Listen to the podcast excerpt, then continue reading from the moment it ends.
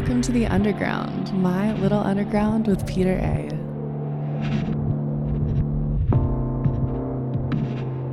All right, Connor, you know what it is. It's December on My Little Underground. We got to get our red pens out again to grade some papers, some of our favorite stuff in the second half of 2023. And as usual, you go first. Okay, yeah, I will go first. I think I want to start off with the Water From Your Eyes album, Everyone's Crushed. I know I had mentioned this during the midterms, and I mentioned, I think, liking it. I had it on my list there because I felt that it could grow on me, and it definitely did. I think it definitely stands up as like this really interesting blend of dance and indie and pop and kind of noise. I mean, I've even seen... I've seen it catch on too. I mean, I see it in TikToks now, some of their songs, which is crazy. And I'm like, oh, wow, that's Water From Your Eyes. So yeah, Water From Your Eyes, Everyone's Crushed, which came out of Matador. They just finished up a European tour, which is amazing. They've been killing it with the touring. They're nonstop now. But I mean, songs like Track 5 are just, they hit me really hard. And the production's amazing. It's very meticulously done. I feel like it's very like the attention to detail and just the intricacies of what they put together is unmatched. And I haven't really heard anything like it this year. And yeah, Water From Your Eyes, Everyone's Crushed. I love those guys.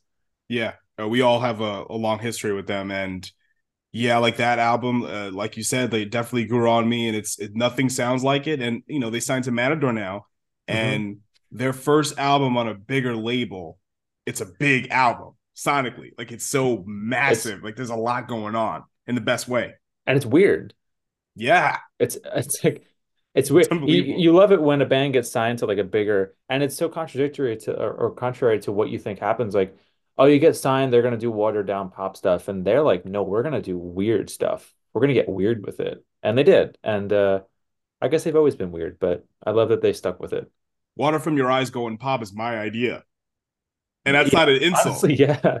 That's exactly what it is. It is. Oh, I love My Idea. Did that come out this year too or last year? No, that was last year, yeah. That was on a bigger label. It's Hardly Hard.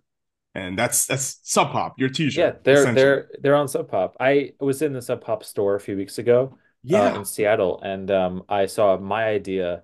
There was like a whole like section, and I was just like, oh my god, that's really cool. And it just reminded me that that's a great album, but I gotta listen to that again. Yeah, Laura was who you met, my lovely girlfriend. She we were talking about visiting the Pacific Northwest, and I just thought of like that airport in Seattle has a Sub Pop pop-up. It's crazy. So that's the first thing I'm gonna hit up, like that's crazy. Yeah, you gotta go. Yeah, right. So speaking in theme of albums from the first half of the year that kind of aged very well, I want to talk about the Foo Fighters album, But Here We Are.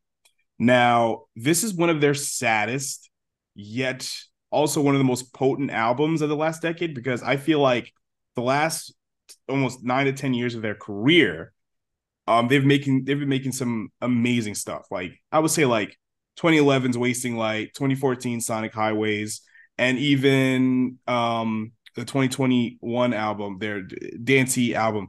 Oh, man, the name of it is escaping me. But then there was Conquering Your Gold in 2017. Oh, Medicine at Midnight. Yes, Medicine at Midnight. These are such great albums for a band that's like, they're an aging band, but they're still making incredibly interesting stuff. But like all of their albums, they have their usual style of lyrics that can apply to everyday life. But this time it's focused on a theme that they've talked about before. Like on Sonic Highways, they have the song Subterranean, which is about Dave dealing with the trauma of losing Kurt Cobain, right? So you carry that theme over to an entire album. And, the last year he's dealt with Taylor Hawkins, and I believe his mom passed away too. So you're dealing with all of that. And songs like Rescued, The Glass, Nothing at All, and Show Me How, which I'll talk about in a second. These are songs that really just deal with that, and you've lost people, I've lost people, and hearing this music this year especially, it's something I needed to hear. It's just music that really, like, almost like what Always is Blue Rev did for me last year, like this album kind of did the same for me this year. And I sent you a cover of The Glass from her. Mm-hmm. And when I heard this version of it, I was like, okay, her is amazing, and what she did with this song is amazing. Let me listen to the Foo Fighters version again, and then let me return to the album again. And I did, and it definitely aged very well over the years, and I love it. It's just tremendous. And Show Me How, mm-hmm. which is a duet with him and his daughter Violet. And this song, I swear, it's kind of hard to listen to without getting a little emotional, especially like the refrain, I'll take care of everything from now on. It's like you're talking about, you know, really just taking the next step in the healing, grieving process. And it's amazing. It's just so gorgeous. Like, yes, Foo Fighters are like a rock band, and they're not known for experimenting or nothing like that, which is fine. But they're lyrics and music are just, they just kind of just hit me. I really connect to it. Like, this album is just remarkable. They deserve all the Grammy, every award nomination possible, be it rock or etc. They've earned it. It's just unbelievable. Yeah. And it only makes me excited to go see them at Citi Field in July. Oh, right. They're playing Citi Field. I didn't know that. Yes, they are. Man. Yep. What were your expectations for that album going in? Did you have any, or you must have had some at least?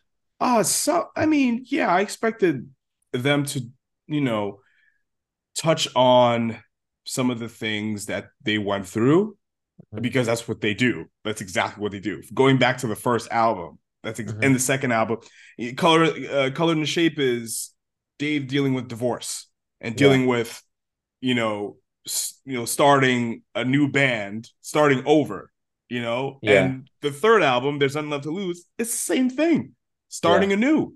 You know, you're dealing with fame, you're coming from LA, you know, some of your band members are leaving, you have a very core lineup, three people, and it's exactly what they do. And I didn't really expect it to sound like Medicine at Midnight, because it's very, let's have a great time, let's enjoy life. And dealing with certain issues of the world, you know, at least, you know, how they deal with it. But this time it was raw. I didn't expect it to be this raw. It's so raw and emotional. Yeah. And I'm kind of glad they went that direction. At first, it turned me off a little bit because I was like, okay, this is a little too sad. But upon listening to it again, I'm like, okay, yes, you are opening up yourself in the music. It's great to just enjoy and to feel the feelings. Yeah. I think I gave it a listen or two this summer, and I have to definitely return to it. But I know that it's going to be heavy when I do, because there's so much there. I mean, losing, obviously, a core member of the group who was like, you know, once it happened, I was like, oh, there's no way they're going to keep going, because it's like losing, I don't know. It's like that's a core person, but I feel like they've done it in a very respectful way. So my second is an album that came out, I think definitely towards the end of the summer, early fall, and they're a Brooklyn-based band. I didn't know them before this, but it's this band Hotline TNT. I don't know if you've heard of them. Hotline TNT. Yeah. No. So Hotline TNT are this maybe power pop shoegaze garage band from Brooklyn. They were originally Vancouver, or, you know, the frontman Will Anderson is from the Midwest, started in Vancouver, and now lives in Brooklyn. And it's just this incredibly powerful, very hooky, 90s scuzzy kind of power pop shoegazy album. And you know, in listening to it a few times, I was trying to figure out what I liked the most about it, and I mean this in the best way, is the melodies kind of hang very lazily over it's very simple, they're very sweet. It's kind of like when you hear Always, you're like, that melody makes sense, they're not trying too hard, it just fits. And that's exactly what I hear in this, but in a very, like, I don't want to say like Kevin Shields, like what is it, My Bloody Valentine kind of way, but it has that same energy to me. The melodies sort of remind me of Dinosaur Jr. in a way, and it just is relentless. And it's not relentless. It's relentless in its tempo, and it's loud. It's very, very loud, but it doesn't ever get tired. And so I would say, you know, if you kind of want that, you know, this wall of sound, power pop, shoegazy kind of music, then Hotline TNT, they're going to be your go-to. And it was a pleasant surprise, but I'd say that that's definitely snuck up on me and made my list this year. Yeah. Like that's why I like doing these shows with you, because mm-hmm. I discover something new and I gain some perspective. So mm-hmm. you know, I'll save it and I'll list it like, oh, that's kind of cool. Yeah, So on my list, I got someone who's been on my various lists over the past couple of years, and that's Homeboy Sandman. He has a new mixtape, I Can't Sell These Either, a sequel to his I Can't Sell These mixtape from last year, and he's essentially just rapping over tunes that aren't his, which is classic hip-hop mixtape flavor. You know, if you're a Lil Wayne fan, you know about the Dedication series. If you're a 50 Cent fan, you know about the early G-Unit mixtapes, like 50 Cent is the Future and all those. If you're a Jeezy fan, you know about Trap or Die. Similar concept. This year, he's rapping over tunes from the likes of Jay-Z and a frequent collaborator of his, Knowledge. And I really want to talk about Banned in the USA, which is one of the first singles off of it. He's rapping over Dominic Frontieri's 1971's The End of Love. And if you hear this song individually without Homeboy Sandman rapping over it, this is like, oh my God, like this is hip hop, even though it predates hip hop, but it's like, this is hip hop. Like, I wouldn't be surprised at if you go to a block party in the late 1970s, there's not a DJ like cracking, you know, cutting this record up. I'm pretty sure that there has to be a tape somewhere of some DJ cutting this song off and some other rapper rapping over it. But anyway, theme of this song is about music metrics, something that Homeboy Sandman always alludes to. He always talks about his status as an underground rapper, what that means, and being a creator that exists outside of the mainstream. And more specifically, the track art to this has a Spotify metrics, which I sent you when it came out. Mm-hmm. And what's notable is his fan conversion rate, which is Spotify followers divided by monthly listeners. And his conversion rate is 82%. And that means that people that follow him really listen and engage with his stuff. And his conversion rate is higher than that of Ice Spice, 21 Savage, Megan Thee Stallion. The difference is his reach as far as like playlisting is not that big, right? We all know this. He has a smaller audience, but he has a more engaged audience. So yeah, if you're like a marketer or whatever, if you like, that should like ring a lot of bells. Yeah. And he talks about why possibly, you know, that's not the case, even though, you know, people love him. And also the thing about Homeboy Sandman, if you know anything about him over the last couple of years, he is not on social media. He only communicates through email newsletters and whatever press release. Like, okay, if he does an album with Aesop Rock and that, well, the Lice albums or whatever, it's distributed through Rhymesayers. That's the only way you know that's happening. Or if he puts out another record with Stone's Throw, Peanut Butter Wolf will send out a press release or anything. Or his label, Mellow Music, they'll send out a press release. That's how you know something's coming. Or, that, you know what I mean? He exists in such a minimal way digitally to see that he has such an engaged audience. And it probably helps that he was with, you know, he was in the Stone's Throw documentary and artists like Talib Kweli always bigs him up. So that's great. Mm-hmm. So, but the fact is, he is, as he told me, he spends time with The Rhyme. He's incredible. People come to his shows. I know because I went. I saw him perform at Baby's All Right. His set started at 11 o'clock. I was exhausted. It was very late. Yeah. But the venue was filled.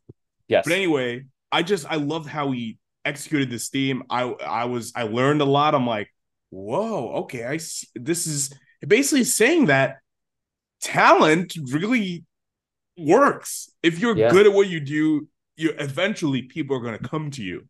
Yeah. Which is just amazing. He's breaking all the rules. Yeah. And usually what I love about these mixtapes is that he's rapping over like obscure songs, right? So what Lil Wayne would do and 50 Cent would do back in the day, they would flip recognizable songs. But what Homeboy Sandman does, he takes relatively obscure songs, you know, aside from the Jay-Z songs or the Jay Dilla songs. And they're also songs, even if he's rapping over popular music, they're not songs that are easily recognizable. If you're if you love deep cuts or whatever, you may recognize it.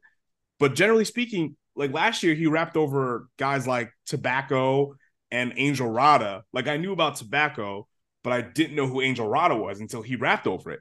Mm-hmm. And that's kind of cool. That's really cool. It's kind of like hip hop in its purest form. So yeah. If you just love the rawness of hip-hop, just a guy rapping over, giving you some bars and making you think a little bit, you're going to love this. You know, you mentioned earlier, we both come on and do this 2 times a year. We both find things that we can take back and go listen to, things we didn't know about before. This is another example of that. This is something that I'm going to go listen to and check out for myself because... first of all, the ethic of kind of doing this yourself or like kind of being minimalist with your presence, I love that. I think I just like that a lot. And kind of honing more in on the craft and really developing yourself to the highest degree that you can in whatever space you're in is really attractive to me as well. So I love that. So I'm going to go check this out after. But an album that sort of snuck up on me as well, and I saw them perform. That it's a collaboration album. Came out I think in August or July. It's the Danny Brown and JPEGMAFIA Scaring the Hoes album. That was this year. That was this year. Yeah. It was. Yeah, you're right. Yeah. I saw them perform at Pier 17 back in August, maybe late August. As an aside, craziest show I've been to. I've been to a lot of hardcore shows. I've been to a lot of shows, you know. And this mosh pit was the whole floor. I couldn't get away from it. And the craziest mosh pit too. Like you couldn't get out of it. It was just nuts. But the command that they both had over the stage was incredible. I love both of them. I mean, I wasn't too familiar with JPEG before. I knew some of his stuff, but Danny Brown, I love Atrocity Exhibition. Like that was a standout one for me years ago. Love that album. So yeah, I went for him. I'm like, I want to hear, not going to hear Atrocity Exhibition, but no, actually he did play some of that stuff. They did flip anyway. So Scaring the Hoes, I heard that this summer and it was immediately impactful for me. It's weird. It's got a lot of energy. It feels like they're kind of both at the top of their game here on this, and they just sounded like they had a lot of fun doing it. And it's also really funny. I mean, some of the lyrics in there. And just scaring the hoes, like flat out. That's just a funny title for an album. Yeah. So I think as far as standout tracks, like Lean Beef Patty and Step a Pig, both are incredibly like diverse sonically, and they hit really hard. So those are 2 standouts for me. But yeah, I would say that Scaring the Hoes is definitely on my top for the year, and I would love to see them again. I think I'm going to stand in the back. I don't know if I don't know. I got really, really close, like to the front of the stage, which was amazing. But I can't physically handle that anymore.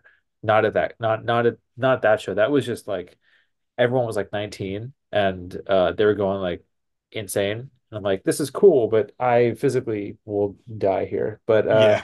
If we do see Danny Brown in the future, it's got to be at like the Blue Note or something.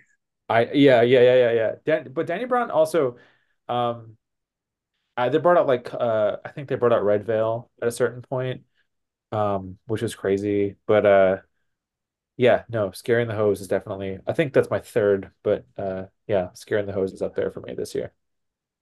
Continuing this hip hop trend that we start here, the Homeboy Sandman, Danny Brown, JPEGMAFIA.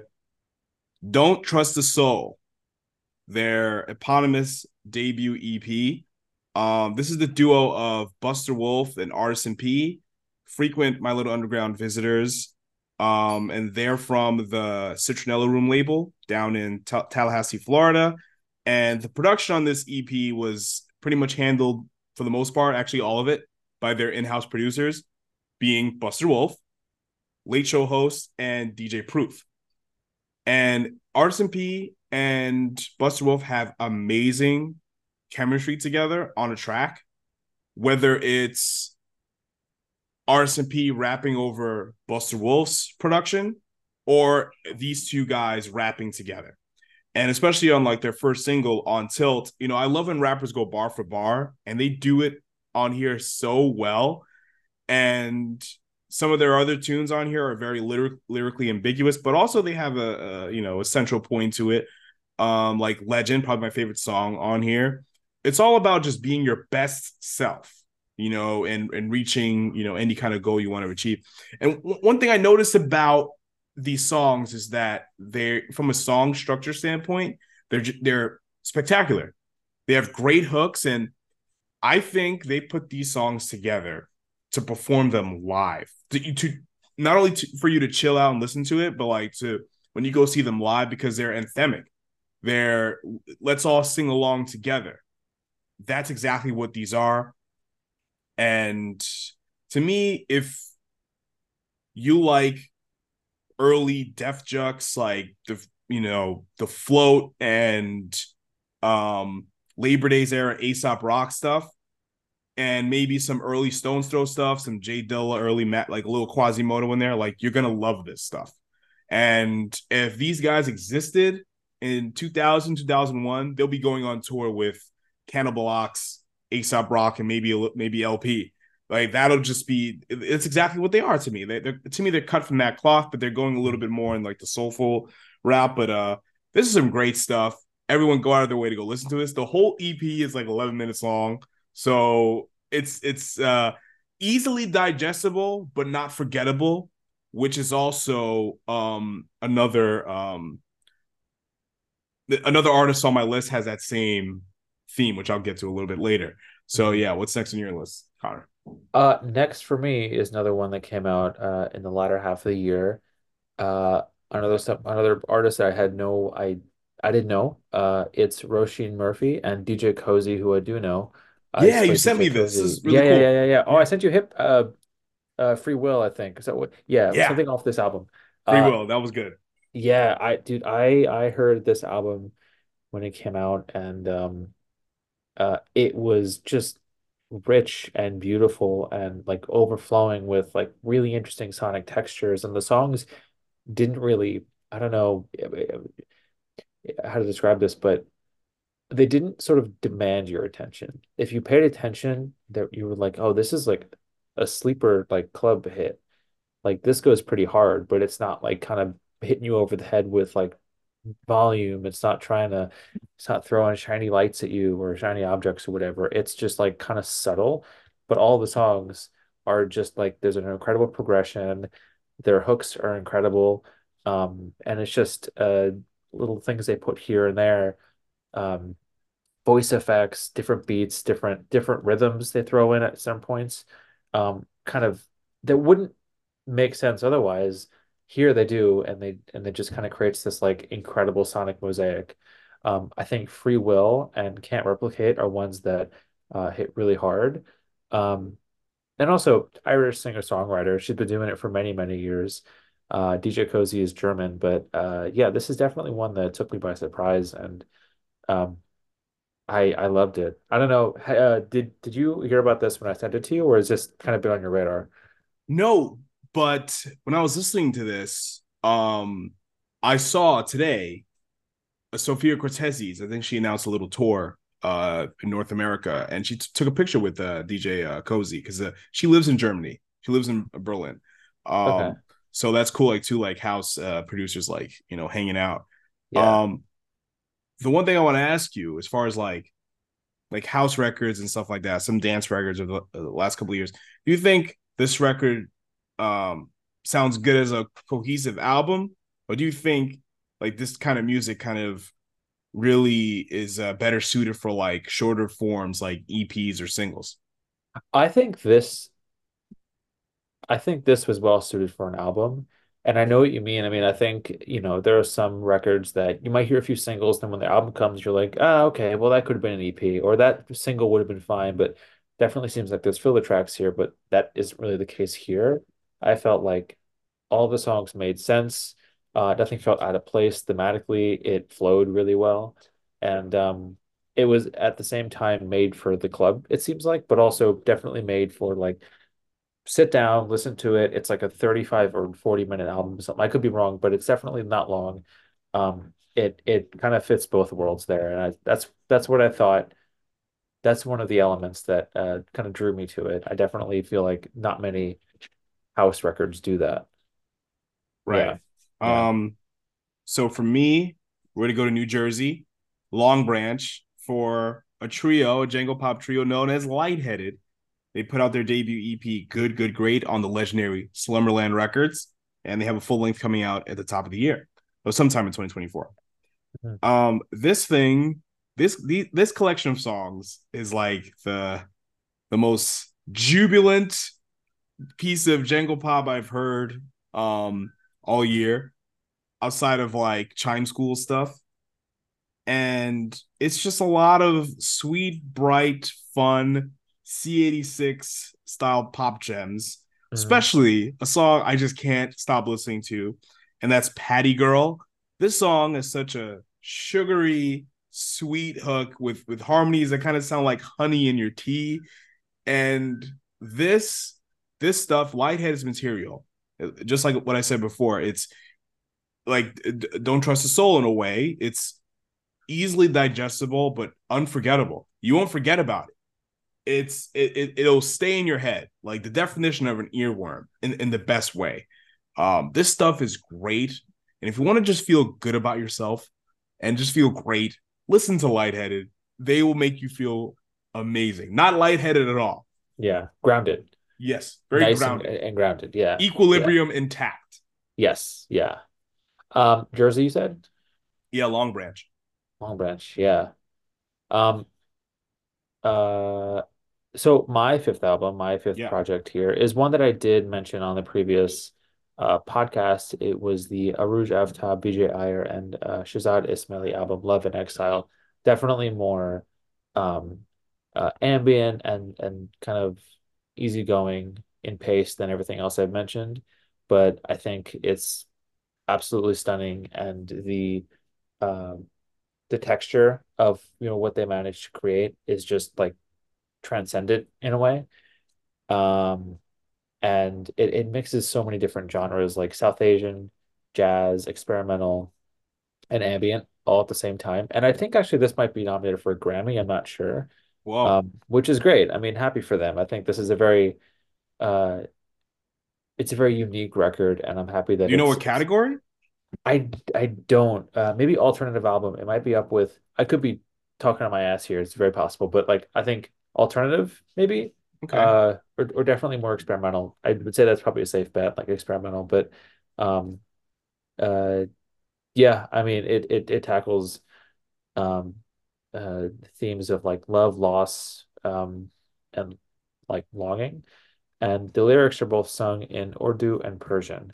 Oh, which is really, really cool. And so it's just such a nice, I don't know, it's a really nice listen. And I've listened to it many times since, and it just kind of sits with me well. Like it feels like an old friend that I'm like listening to at this point. I mean, I know it came out in like January, or definitely earlier this year, but yeah, I think that might be one of my top, and that's definitely,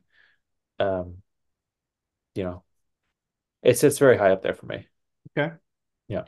So last on my list, I got a double single from an LA band that I'm quite fond of, that have been on the show before, and that's Mo Dotti. They put out a double single For Anyone and You, with the flip side being late August, early September. And I'm going to talk a little bit about the A side first, For Anyone and You. And the opening of this tune immediately brought me to when I first heard Only Shallow by My Bloody Valentine. Similar kind of aesthetic, just like attacking drums and just a crushing guitar riff just coming right at you, and no fade in, just kind of just coming at you in the best way. And this too, like over the years, both of us have seen so many My Bloody Valentine, worshipers, some of them do it well. Some of them do it in a more unique way. Like I saw the record right behind you, the Never album. Oh, I thought they took like the suburban emo thing and added some shoegaze stuff. I thought they blended that together really well. But Mo Dotty does it, in a similar way. Their own version of like shoegaze worship, with some sweetness. It's like coffee with some Splenda in it. Yeah. I think where My Buddy Valentine focused, they had a lot of experimentation. I think Mo Dotty have okay, we're making pop songs. And the noisy melody, on the main guitar riff, is so serenading to me. I was listening to it this morning and just brings me such peace. And the flip side, late August, early September, is a lot more ambient. It's more akin to something, Mickey Barigny would do with Lush, or what Hope Sandoval would do with her own projects and Mazzy Star. It's just really just lush, no pun intended. Just beautiful material, and I couldn't stop listening to it. I love Mo Dotty, and I can't wait to see what they're going to do next. Yeah, I gotta check that out. I always feel like I come away from these with so much more music to more homework. Yeah, I come away with, I'm I gotta check all this stuff out. Yeah, I feel like there's been so much good music this year, and so much to the point where I can't almost handle it, Yeah, it's a little, and I think I've done a good job of filtering out the quality stuff and really focusing on what am I really listening to, you know? What am I really going back to listen to? Because, the one thing I kind of want to get your thoughts on before we wrap up here is December releases, because so Zarface just put out a new album December 1st, right? Really? Zartificial Intelligence. Great name. I love it. Great. I bought it, and it's really great. It's really hard to say, okay, is this one of my favorite albums of the year? Because did I listen to it all year? Did I enjoy it all year? What are the credentials? Can an album come out towards the end of the year, and can you still enjoy it a lot and then look back on the rest of the year and say, oh, this is probably one of the better albums of the year? What do you think about late year releases? I think it's tough. Not many people do it, for one. I think December is a time where it kind of quiets down with shows and music releases. Yeah. So when someone does put something out, you notice, because it's oh wait, that's weird time to release it. But I think it's an interesting question of, I love this, but I haven't sat with it for a long time. So is it just it's new and I'm liking it? I mean, how am I going to feel about this in a month, 2, 6, a year? I think that's a really hard thing to kind of parse out. That being said, I've definitely heard music that's come out in December or maybe at the end of the year that I've loved. I mean, a few years ago, Run the Jewels put out either 3 or 4 in December or New Year's. Yep. I don't know. It was very it was late. Christmas Day 2016 they did Run the Jewels 3. Which that holds up. That album does hold up. And I'm okay, that's a good example of something that came out at the 11th hour. Yeah. And holds up. So I don't know. I think it's tricky, but I don't know. What's your take? Yeah, I think that honestly, I don't really follow any rules as far as making your list of your favorite songs or albums or whatever. If a song comes out at 11:59 on December 31st and you think it's one of your favorite songs of the year, great, good for you. That's awesome.